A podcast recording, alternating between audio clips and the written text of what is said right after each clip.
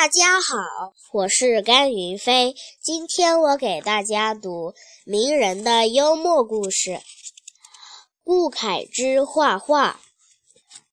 顾恺之刚出生，母亲就去世了，他跟着父亲、祖母一块儿过日子。当他四五岁的时候，就问父亲：“母亲长得什么样？”父亲把母亲的样子详详细细地告诉了他。从这儿以后，他再也不出去玩了，整天待在屋里画画。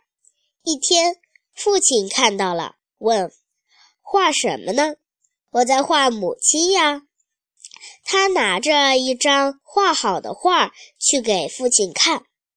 父亲，您看看，像母亲吗？不像。一点儿都不像，父亲说。他听了，不伤心也不生气，还是接着画。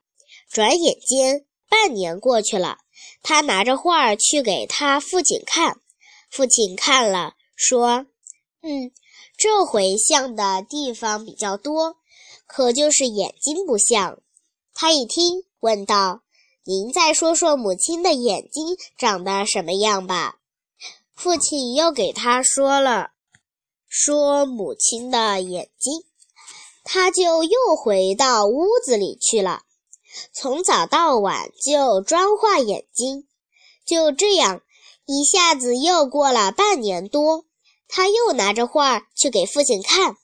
这回父亲一看，吓了一跳，说：“呀，太像了，尤其是这双眼睛，就是你母亲的呀。”